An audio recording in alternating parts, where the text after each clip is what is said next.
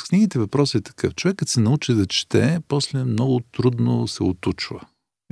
Не знам, за хубаво или за лошо. Така и човекът се научи да мисли. Не, човекът се научи да мисли, после колкото и, и да се опитваш нещо да го извършиш, той си мисли.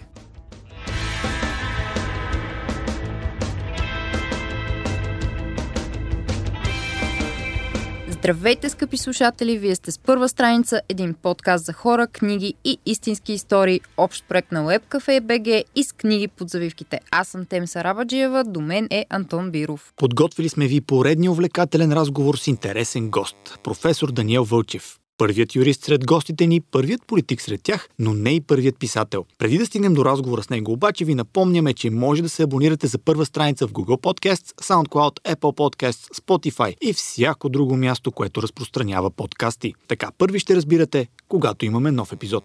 Такива се появяват през седмица, винаги в четвъртък. Ако не сте си записали, запишете. Харесайте и страниците с книги под завивките и първа страница подкаст в социалните мрежи за още книжни препоръки от нас. А сега е време да ви срещнем с нашия гост. Професор доктор Даниел Вълчев е юрист, адвокат, политик, а по настояще ми декан на юридическия факултет на Софийски университет Свети Климент Охридски. Има диплома от същия факултет, след което е специализирал в Париж и Рим. Впоследствие защитава и докторат по право на тема държавна власт и народен суверенитет. От 2013 година е професор в юридическия факултет, на който става декан през 2019 година. Два пъти е избиран за народен представител. Между 2005 и 2009 година е вице-премьер и министър на образованието и науката.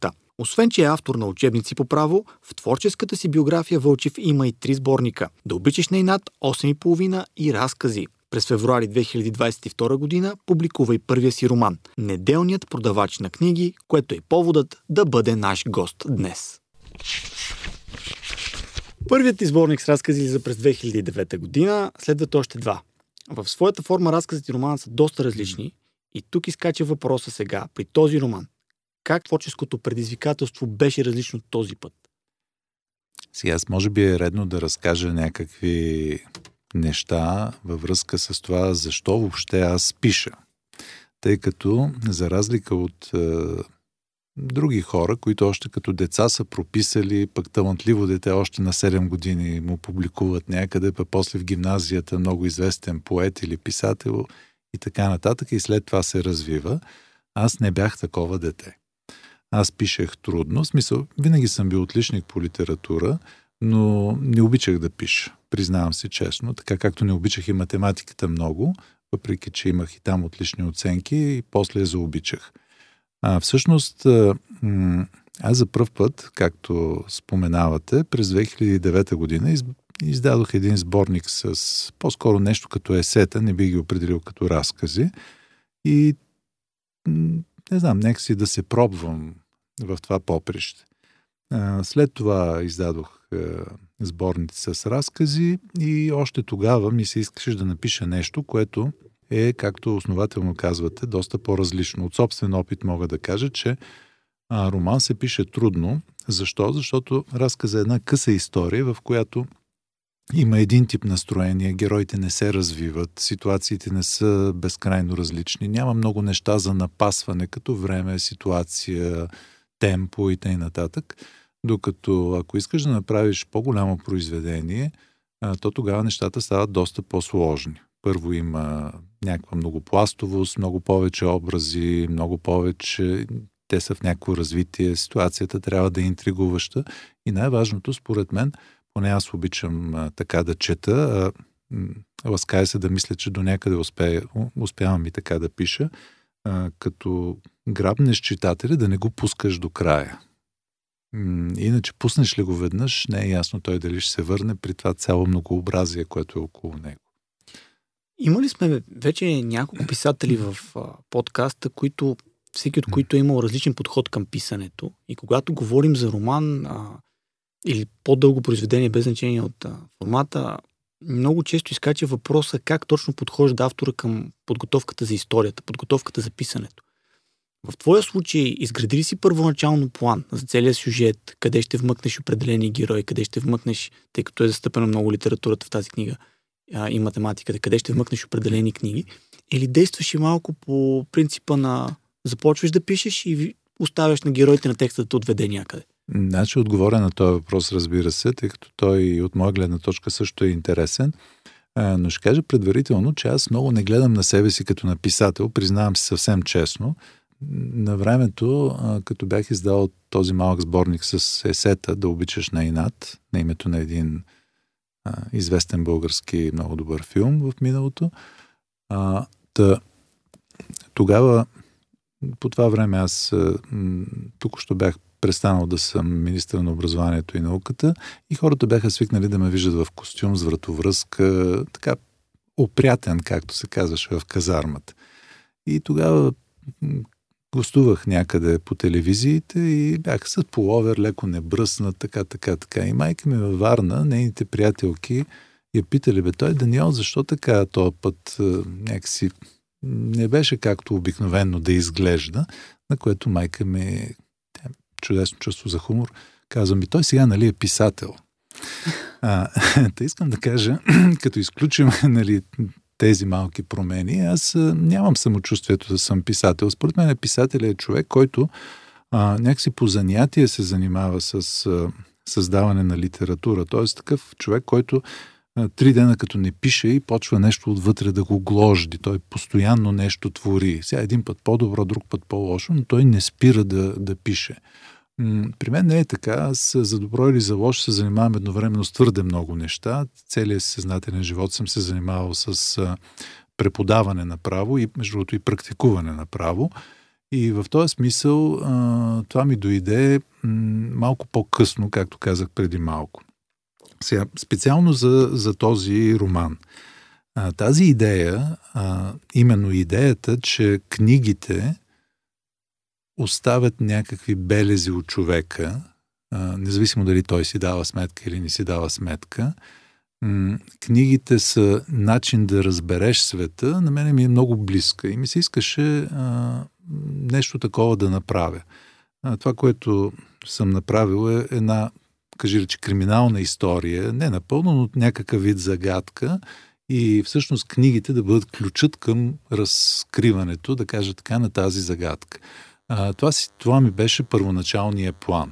Сега, честно казвам, не знаех този брат ко да го правя накрая, който изчезва да го връщам ли, да не го ли връщам, полу да го върна, полу да не го върна и те се натрупваха нещата едно след друго. А иначе как идват нещата при мен? Аз иначе като човек съм много подреден, хората, които ме познават, знаят. Само ще кажа, че вкъщи, като един шкаф не е достатъчно правилно затворен, нали, аз реагирам. Жена ми се оплаче веднага. Аз съм изключително подреден човек и в този смисъл структурата горе-долу ми беше ясна, но какво, ако кажем скелета е ясен, какво месо ще качим отгоре, дали ще стане по-дебел, по-елегантен, рус чернокос, не знаем какво ще се роди като същество след това. А, така че тъй беше. И всъщност аз го писах много време. Мисля, че 3-4 години. Ама на приливи и отливи, да. Точно това е интересно. Как така на приливи и отливи? Дали... Ими човек има вдъхновение един път, друг път няма. Как? Точно, Мисля, че но, нормално. Дали, дали тези приливи и отливи са били в един конкретен период? Примерно един месец вдъхновението е голямо, след това обаче стига до някакъв момент, който е предизвикателство. ами като, аз като при Висоцки имаше една песен си водния мне муза посетила, немножко посетила и ушла. Нали? Горе-долу и при мен. Така се някой път човек има вдъхновение, види нещо, сети се нещо, прочете нещо, нали, припомни си и така нататък и бърза да го, да го разкаже. Друг път не му върви. Поне при мен е така. И затова, когато пишеш по-голямо произведение, не че това е Бог знае колко голямо, то е към 170 страници, но така или иначе, след това трябва да напаснеш някаква степен и ритъма, защото един път мислиш малко по-бавно, друг път по-бързо, един път си по-словоохотлив, друг път си по-прибран, трябва да, да, да, да, да, да преработиш и ритъма след това, за да, да, върви гладко, като, като как да кажа, изпято на един, на един дъх. Така, а, че... имаше ли моменти в процеса на работа по романа, на това заглаждане точно, което, което се налага, когато завършиш една цялостна творба, в която си си мислила, ми, дай да почна от начало, по-лесно ще, или просто не, се е вървяло по някакви норми? Не, аз сега ще кажа нещо, което сигурно не е възпитано човек да казва, но а, аз направих това, което исках да направя. Исках да го напиша, написах го, така го, такъв исках да бъде и такъв е. Така че а, как да кажа, мнозина казват, като свършат нещо, независимо дали някаква работа или нещо с претенции за произведение на изкуство, казват, бе, аз, нали, и по-добре мога. Аз, вероятно, по-добре не мога, но, но така мога. И, и това, което исках да направя, так му това направих. Не, не съм, нито за миг не съм считал, че правя нещо не както трябва. Ако на някой не му харесва, което е нормално, разбира се, всъщност това значи не харесва мен. Просто това е, това съм аз. Така да кажа. Което няма нищо лошо, разбира се. Да се хвана и за израза това съм аз. Има доста интересни съвпадения между автор и главен герой. Юрист, юрист, преподавател, преподавател. Е, това да. Варна, варна. Аз даже имам и брат, ако става въпрос, който обаче не е математик. Надяваме се да не е изчезнал. Не, не, не. Живее си във Варна, не е изчезнал, ако и да е капитан на кораб, да. От тази гледна точка, вярваш ли в принципа, че човек трябва да пише за това, което познава, това, което знае и може ли неделният продавач на книги да се разглежда и метафорично казано като някакъв вид театър на паметта? А, значи, два въпроса да. бяха това. Да, мисля, човек трябва да пише за това, което познава, за това, което прекарва през себе си, за, за Всъщност, то какво, кое нещо претендира да бъде изкуство? Не, не че аз претендирам, но разсъждавам теоретично. Всъщност това е един, един човек да може м- това, което е попил, видял, преживял, да го пресъздаде по някакъв начин, но според мен така, че да може да вдъхнови друг човек. Значи, иначе ти пак може, аз мога да разкажа, нали, как ето тук има бутилка вода, как съм е изпил, това няма да вдъхнови друг човек. Но друг някой по-талантлив ще го разкаже така, че на човек да му се припие. Нали, така, да, така, така да го кажа. А, а, това беше нали, едната част от въпроса, другата забравих. Коя беше? Дали можем да разглеждаме романа като един вид... А, а като автобиографичен театър, едва ли? Да, театър на паметта, да, припомня ами, момент. Не знам. То, Бе, то е една от книгите, за които става въпрос а, на Ермин Шоу. Mm-hmm. А, всъщност, да, всъщност там а, имаше нещо, а, някакъв такъв диалог, а, си спомням.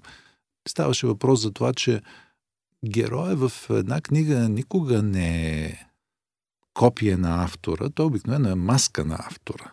Тоест, той, знаете, един такъв много известен случай, който свърза с Станиславски, имало някакъв актьор, който до така степен се вживава в образа на не знам си кого, че в трето действие припадал, истински припадал. То трябва да припадне по, по пиеса и всъщност той наистина припада и го свестяват всеки път след представление. Като каза на Станиславски да отиде да гледа как този припада, той казал, не, няма смисъл, само ми отговорете на един въпрос. А някой път, като припада, падал ли е долу в публиката?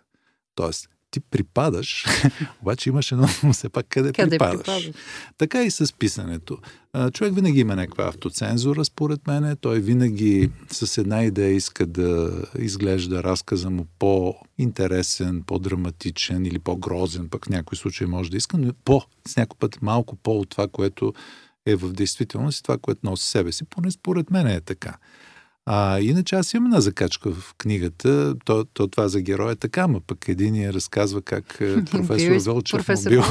да, да, малко като нали, Тарантино има едни случаи, в които се явява той я като коняр в някоя епизодична роля, както беше в uh, Django Unchained. Дори в книгата си романизацията на имало едно време в Холивуд, която тази година да. мисля, че се появи на български да. язик. Да, да. А, там Тарантино се включва като герой, т.е. създава измислена версия на себе си, но с идеята, че е режисьор, който е творил примерно преди 50 години, 70 години всъщност, за да сме а, акуратни.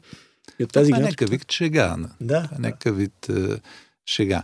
Но, но, но част от нещата, които човек описва, ако иска да ги опише добре, според мен той в някаква степен трябва да ги е изживял или поне изсънувал, или измечтал, или нещо такова. Иначе няма как да ги опише, според мен.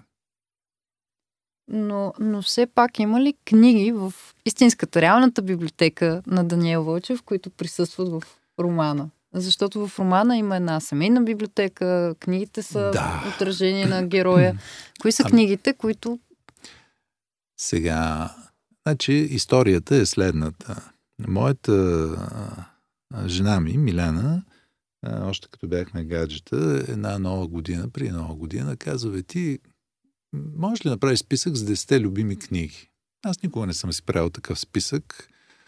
И аз се замислих, мислих, мислих, мислих, мислих и ги докарах до, струва се, 12 в крайна сметка. И после се оказа, че тя ги е намерила, в смисъл, стари книги, стари издания, подвързала ги в кожа и ми ги подари. А, аз и до ден днешен си ги имам на много видно място. Защо го казвам това? Защото тогава се замислих, че човек може се пак да класира, харесвам това повече, онова по-малко, това че ли ми е по-близко, това. И главно изхождах от това, кои книги съм чел много пъти. И между другото, тези м- книги, които са, те струми са пет в а, романа, са между тези книги, които съм чел най-много пъти, познавам най-много добре, някои ги знам почти наизуст, а, чета ги почти през година, две-три. И така, иначе имам, а, това си е така, скажем, моята вътрешна библиотека, който благодарение на нея стана в някаква степен и, и външна библиотека. Аз и така и така ги имам, де, но тя нека си ги подреди, прошнурова, пронумерова, подвърза и така. А иначе, аз като попадна на някаква хубава книга, си я отделям и имам други 10 на 15 такива, които са след тези книги. А, не всички, разбира се, от тези първите са попаднали в, а, в неделния продавач на книги. То нямаше и възможност. Аз мислех дали да го направя по-голям тази книга, но гледам да не злоупотребявам с търпението на четящите хора. И всъщност единството, което малко ми липсва е, че а, двамата ми много големи български автори, които са в тая моя вътрешна библиотека, не, не влязоха вътре, но ще направим нещо за бъдеще. можем ли да кажем кои са те? Веднага можем да кажем. Книгите, които мен най-много са ми повлияли, струва ми се от позицията на човек вече в края на 50-те години, мога да кажа. Това е Битието на Владимир Зарев. Това е книга, която много-много ми е повлияла. Чуда се дали не ми повлия и да кандидатствам право дори. Аз нямам юристи в рода си. Предварително ние сме се морски хора. И другата книга е преди да се роди и след това на Ивайло Петров. А, това са книги, които много силно са ми повлияли, като настроение, като отношение към света, като си чета нещата, мисля, че и стилово, разбира се, без никакви претенции с тези големи хора да се, се измервам, но по някакъв начин са ми а, повлияли. То даже вътре с Владимир Зарев има и една закачка на младата дама, на която се пиело месо. Това е тъкмо един а, така, малка закачка с битието на Владимир Зарев, където на, на, на част от героите им се пие просто. А, не просто им се яде месо. Така че м- това са, това са... Не, сега разбира се, има много други български автори. Аз сега бих сложил и други имена а, от днешна гледна точка, но тогава, това беше при 15 на години, когато ги определях тия 10 книги. Това бяха двамата български автори, които безапелационно влязоха вътре. Повдигаш тема, която е много интересна и това е за книгите, които са ти повлияли, са променили по някакъв начин възприятието ти за света, променили О, да, са посоката е, на е. живота ти. Споменаваш тези двама български автори. А, споменахме и за някои от заглавията, които са в книгата, но не казахме на слушателите ни кои са те. Има ли сред тези книги, кои са, които също са оказали такова голямо влияние върху теб? Е, как да няма? Аз... Меко казано има. Има, разбира се, как. Дума да няма. А, всички тези книги, които са вътре, до една са ми оказали... Трябва да ги из... Може ще, да споменем, ще без да разкриваме нещо. Ами... Ти прецени като автор, ти прецени е, коя можем не, да то... споменем без да разкрием. Е, сега то това не е нали, в същинския смисъл на думата криминален роман, да, да. нали, кой убиеца накрая да, да издадем и да, вече да не е интересно на хората, които биха решили да го прочетат. Ами, не, за всяка една от тях бих могъл да кажа, да речем за а, герой нашия времени. Това е, това е една уникална книга и като се има предвид, аз мисля, че съм споменал някъде, това е един човек, който няма 30 години е написал. А, това е изключителна книга, която аз лично приемам точно така, както съм я описал.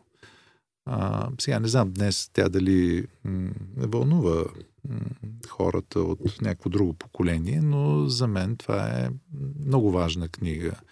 М- Черни обелиск на Ремарк е друга изключително важна книга за мен. Аз съм почти на изуст сега не знам, литературен анализ, не знам, Е, дали няма уместно да правя и, и да.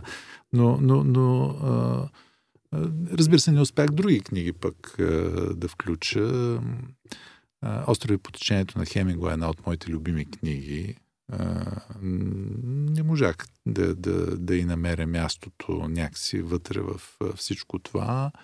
И така, различно е, много е различно, действително. Те, колкото и човек да има план, според мен поне, като почне да създава нещото, то само си казва на къде да, да върви. То си има някакъв свой живот вече и си те води на някъде си. И така. Това е много интересно, защото а, говориш като човек, който наистина е запленен от книгите, изграден от книгите. Това, което е целта и на нашия това е подкаст, факт. реално Това е да факт. показваме хора, които Това е факт. през призмата на техните книги. Но има ли е момент в живота, понеже попрището, с което а, си по-популярен сред, а, предполагам, нашите слушатели и широката общественост е а, доста по-сухо като материя понякога, макар че един юрист естествено веднага ще му обори за това. А, но в крайна сметка имало ли е периоди, в които си си казвал, не сега не е време за поезия, ако трябва така метафорично да го кажа. Просто не ми е до литература. Ами не, аз даже ще ви разкажа смешния случай. Аз е, съм от поколението, което ходеше в армията и когато бях в казармата, аз бях две години в Грудово. Това е под Бургас, е, така наречения някога триъгълник. Няма значение. И в едни доста специфични условия. И аз тогава, понеже трудно се намира там, тогава беше така, се намира време да се чете и бях си махнал дихателя на противогаза, това е едно много малко нещо в раничка, бях го изхвърлил и бях сложил две-три книги. И понеже има постоянно нали, някаква почивка, па нещо там, лежиш по тревата и така нататък, и си вада и си чета. И в един момент се оказа, че ни пуснаха газ. Разбира се, учебен, но беше много неприятно, защото се оказа, че противогаза ми само с един маркуч, който отива долу в раничката с В книгите. книгите. Да, да. А, така че тогава те не ми помогнаха особено, трябва, трябва да призная. А, но не, вижте, то с книгите, според мен, аз и моите деца съм казал, а, с книгите въпросът е такъв. Човек, като се научи да чете, после много трудно се отучва. А, не знам, за хубаво или за лошо. Така и човекът се научи да мисли. Не, човекът се научи да мисли, после колкото и, и да се опитваш нещо да го извършиш, той си мисли. И затова тия неща, според мен, трябва да се учат да се възпитават още в много малка възраст. Аз съм имал този шанс. Ние вкъщи имахме много книги. Не казвам, че съм били някакви, нали, кой знае какви енциклопедисти, моите родители, но така или иначе имахме книги. Ние много книги а, купувахме. Тогава, помните, особено като бях малък, а, имаше опашки за книги. Тая книга пуснат па с връзки, па с това, пък на черно и не знам какво. Хубави книги. Аз се няма да забравя на нова година във Варна. Имаше, не помня каква книга беше изгледала, но нещо от типа на Майн Рид нещо си, нали, mm-hmm. от е, някакъв индиански роман. И го продаваха с е, едни чорапи, които никой не купуваше, но в комплект, нали. Тоест, не, а, аз имам тези спомени и затова а, някакси хартияната книга си ми е, аз обичам да мириша книги, а сега като излезе неделна продаж на книги, аз първата ми работа си е помириша, да я пипна, да така. Сега съм, съзнавам, че света върви на, в друга посока, а, но на мене това си ми е приятно. Ей, си вземеш един следовец, си отвориш книга, да си почетеш, да си останеш малко със себе си. Това си е вид терапия в крайна сметка да си помислиш, да си почувстваш нещо. Така, сега има хора, които пък, аз имам приятели, включително изключително интелигентни хора, които пък не четат такъв вид литература. Ни приятел, който теория на игрите чете нещо. Само това чете. И, окей, но мен това ми липсва. Аз ако нямам нещо да чета, и така, детска, ако нямам нещо да чета, почвам да пиша. Ето. А т.е. ако префразираме, че всеки творец е луд, лудостта за Даниел Вълчев започва, когато няма книги на А, ами аз имам много лудости сега. да, не, да не започваме тая тема, че а, всеки човек си има някакви лудости, разбира се. И въпросът е, ако е възможно, да не ги натрапва на другите. А, аз гледам да съм дисциплиниран, но всеки човек си носи лудостите. Ако мога да се хвана за това да се научиш да четеш и след това как това нещо трудно се отучва, връщам те малко назад, връщам те и към а, ролята, която си изпълнява, поста, който си вземал на министър на образованието и науката. Какво според теб е място на литературата в образователната програма днес? И по-скоро въпросът ми е, литературата, както е в образователната система, успява ли да научи младите да четат и да ги тласне към книгите? Не, не, ма, това е... Аз ще отговоря и на този въпрос, обаче това е една по... Според мен това са две различни теми. Аз не мога да кажа, че училището ме е научило да чета. Не бих могъл да кажа, че някой конкретен човек ме е научил да чета, да речем, нали, майка ми, нали, като в възрожденската наша историография, майка му пее революционни песни и той става революционер. Нали? Не става въпрос за това. Тук става въпрос за той, както казваше един мой учител едно време от гимназията, за да може нещо да се развие, трябва първо да има нещо завито. Нали? И, и, и много логика, освен чисто, как да кажа, визуално човек си го представя, всъщност това има много логика. Може би не всеки човек има предразположеност към тия неща. Аз не казвам, че едните хора са, нали, аз познавам хора, които деца почти нищо не са прочели през живота си, но са някакси природно надарени с мъдрост и с интелигентност и нататък. На мене, аз явно не съм такъв, защото мен си ми липсва. Аз имам нужда постоянно да прочета а, нещо. И освен това, м- за мен четенето е някакси вид общуване. Това е интимен процес. Ти срещаш един човек, който нещо е създал в момент на някаква енергия, въображение, талант, така, така, така. Ти го попиваш, преценяваш го, се едно си говорите. Това е интимна работа. Това училището, според мен, не може да го направи. А за другия разговор, разбира се, ние може да говорим, може да критикуваме, трябва ли да се учи а, по-скоро повече Иван Вазов с неговите нали, вътре турцизми и всякакъв вид а, други а, думи, чието значение съвременните деца не знаят, или пък трябва, както аз бях дал едната година първите матури, Деян Енев, примерно, когато аз много харесвам като писател, а, неговия разказ се падна и нали, част от как, ма какъв е този? Нали, ми какъв е съвременен български писател? Нали, ние не може цял живот. Което не значи, разбира, че ние трябва да познаваме Иван Вазов или а, някой от класическите, а, другите класически български автори. Така че училището, според мен, да кажа общо и да затворим темата, според мен училището, независимо дали в областта на литературата, на математиката, на природните науки и така нататък, то трябва да създаде предпоставките, разбира се, с известно лекичко насилие, защото училището съдържа в себе си такова нещо, всички образователни системи, колкото и да изглеждат на пръв поглед либерални, но, но с известен натиск, но все пак децата да постигнат своите най-добри възможности. Тоест, това да е среда, в която детето да, да разбере, че обича да рисува, а не обича да пише, или пък да разбере, че обича да смята, а не да прави хербари или да буде пеперуди, или не знам това вече дали се будат пеперуди. Може пеперудите вероятно имат някакви права напоследък. Не знам вече как стоят нещата, но те или иначе нещо от не, нещо такова си мисля.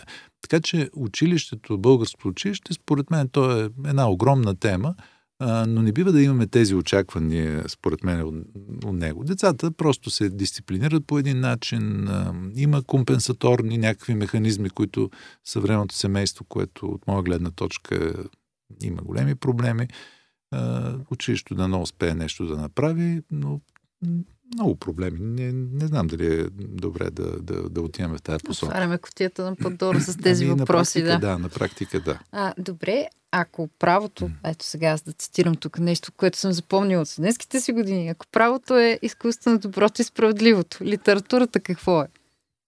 Зачеркваме училището, остава литературата. Ами, за правото има много дефиниции. Това е едно така, старо римско разбиране да. от времето на Целс. Целс. Да. А, сега, не, не знам дали знаете, но юристите, ние юристите, така да кажа, по принцип имаме много голямо самочувствие за това, че знаеме нещо, което другите обикновените хора не знаят. Някакси ние имаме достъп до справедливостта, до някакви по-общи установления, които обикновен човек обикновено в, така, в всеки дневния си живот не вижда. И причина за това е обстоятелството, че всъщност това е първото нетеологично образование, в, когато от 11 век насетне тръгват университетите. Горе-долу имало теология и право. Тоест има исторически причини за това. В съвременния свят нещата не стоят точно по този начин. Професията се масовизира, както повечето професии. В този смисъл да кажеш, че един юрист е умен, защото е юрист, или един лекар е добър, защото е лекар, това е изключително грешно, поне според мен. Има всякакви хора във всякакви а, професии. А, сега, а, има един голям немски, може би един от най-големите правни мислители на 20 век, Карл Шмидт, който разделя областите на човешка изява от гледна точка на някакви две понятия, които ги обясняват. Например, в морала това е добро и зло. В правото е валидно-невалидно.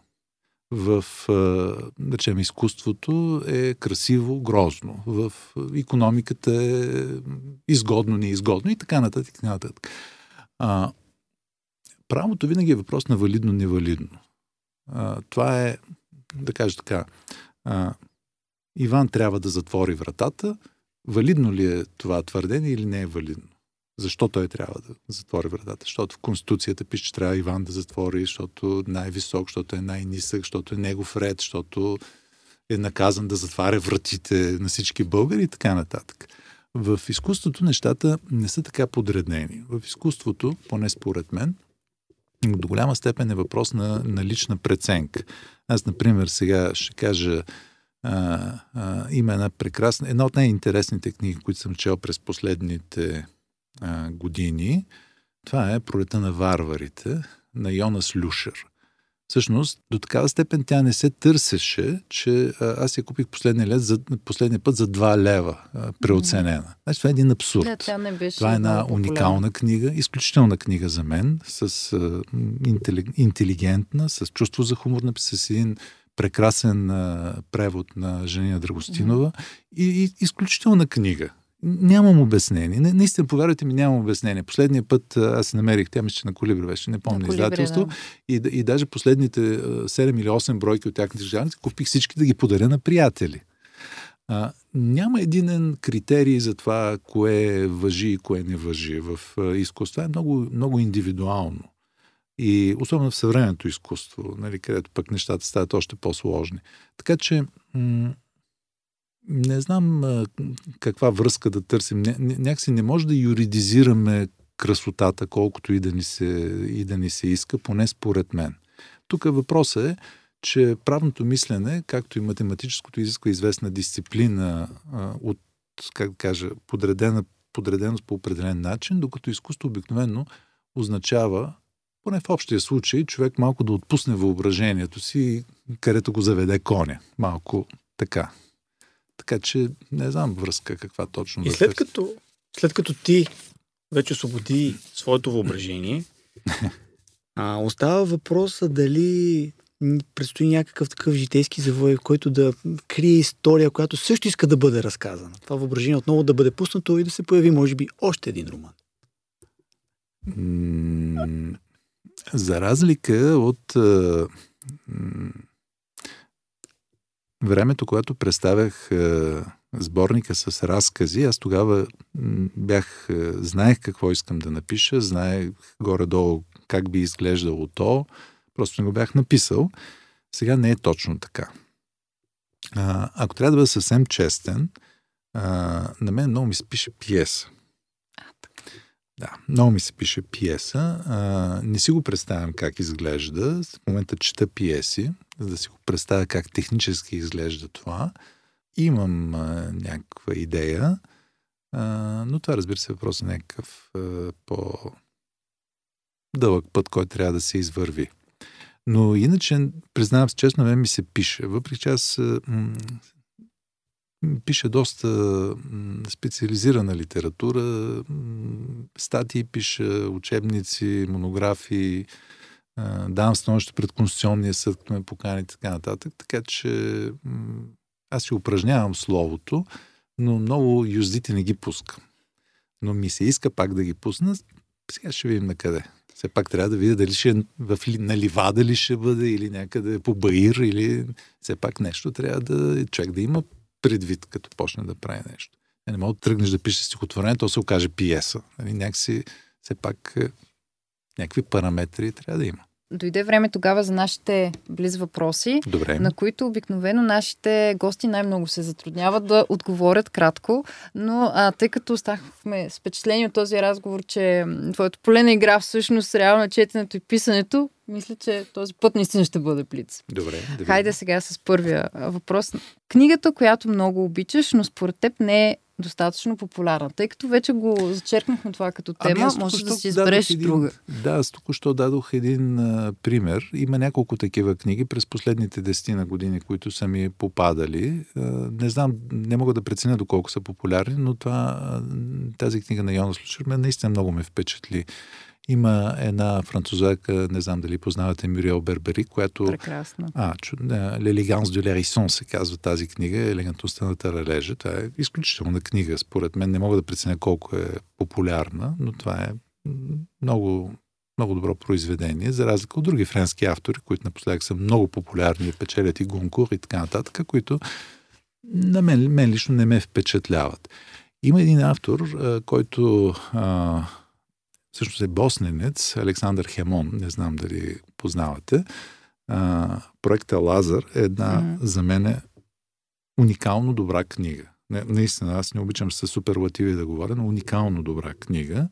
А тя също е преведена на български язик, както и негов сборник с разкази. За мен а, драматично подценена книга. Аз също преоценена си я купих тази книга. А, за мен това е световна книга. Не знам, ако, а, ако, ако щете Middlesex на Джефри Оджинидис, изключителна книга, не знам хората дали я познават въобще, може би познават, може би, вероятно не колкото Дан Браун или... Със сигурност да. и за жалост не колкото да, Дан Браун а... или някои други. А хубавото е, че елегантността на Таралежа се появи тази година в ново издание, така, така ли, че се надявам е, вече, м- даже на български излезе и Розата сама да е, друга нейна творба. Чудесно, е чудесно. По така, но м- за юдженици наистина съдбата му все да. още е малко противоречива. Продължаваме с втория Давай въпрос. Втори блицич. Връщаме се назад във времето. Кой беше най-омразният ти най-омразната дисциплина, докато беше студент в юридическия факултет на Софийския университет? Е, сега аз така не, не знам, ще взема да засегна някой е, преподавател. А, ако може малко да префразирам въпроса. А, аз съм си запазил едно стихотворение, което съм написал в част по история на българската държава и право, а, което може би показва, че много не слушах по времето на лек, по време на лекциите. То се нарича Елегия за стария пес. А, така че ми, имаше дисциплини, които не ми харесваха. Сега, ако чак да имам омразна дисциплина, не знам, при студентите, знаете ли, не е като при учениците. Един студент, като не харесва дисциплината, просто не ходи. Там все пак няма такова изискване, поне в нашия факултет никога не е имало, такова изискване за присъствие, поне на лекциите, тъй че някакси човек просто не ходи и не развива такава драматична ненавист, като да го карат да стои на едно място и, и някой да го дразни отпред. Така че по-либерално е това. И последен блиц, помощ на студентите, които може би сега а, тече сесия за тях. Кое е най-лошото нещо, което студент може да каже по време на изпит? Ами, сега трябва малко да помисля, защото аз от 10 на години и повече изпитвам писменно и сега трябва малко да си, м- как да кажа, представя тази а, ситуация? Ами, вероятно нещо, с което да покаже, че всъщност тези 15 седмици, ако на дисциплината или 30 седмици, в които нещо се напъваш да опесниш, между другото при Владимир Зарев, а, всъщност нали, се едно нищо не си правил. А, при Владимир Зарев в а, битието или изходът, който е втората част на битието, има един такъв, а, една такава случка, как а, новопроизведеният доцент по римско право, точно след война, войната, студено, няма в едно кино е лекцията, всички с балтони, тропат с крака, защото нали, неуютно. И той, човек, готвил се два часа им говори, говори, говори, говори за това какво е правото, говори, говори, говори. И накрая казва, има ли въпроси? И един дига ръка и каза, знаете, бихте ли повторили какво е правото? Горе-долу в тази ситуация, в която младостта има това свойство, както и децата имат това свойство, с няколко думи без да си дават сметка за това колко биха наранили, да, да, да те поставят на мястото и така. Не се учат с такива работи. Няма как. Много благодарим за този разговор. И аз благодаря. Беше много приятно и пожелаваме още много творчески предизвикателства, които да бъдат преодолени много лесно и много бързо. Това беше всичко от нас, скъпи слушатели. Благодарим ви, че отново бяхте с първа страница. Нов епизод очаквайте след две седмици и не забравяйте да се абонирате в всяка платформа, в която слушате подкасти. Потърсете ни социалните мрежи с страниците с книги под завивките и първа страница подкаст. Чао и бъдете велики!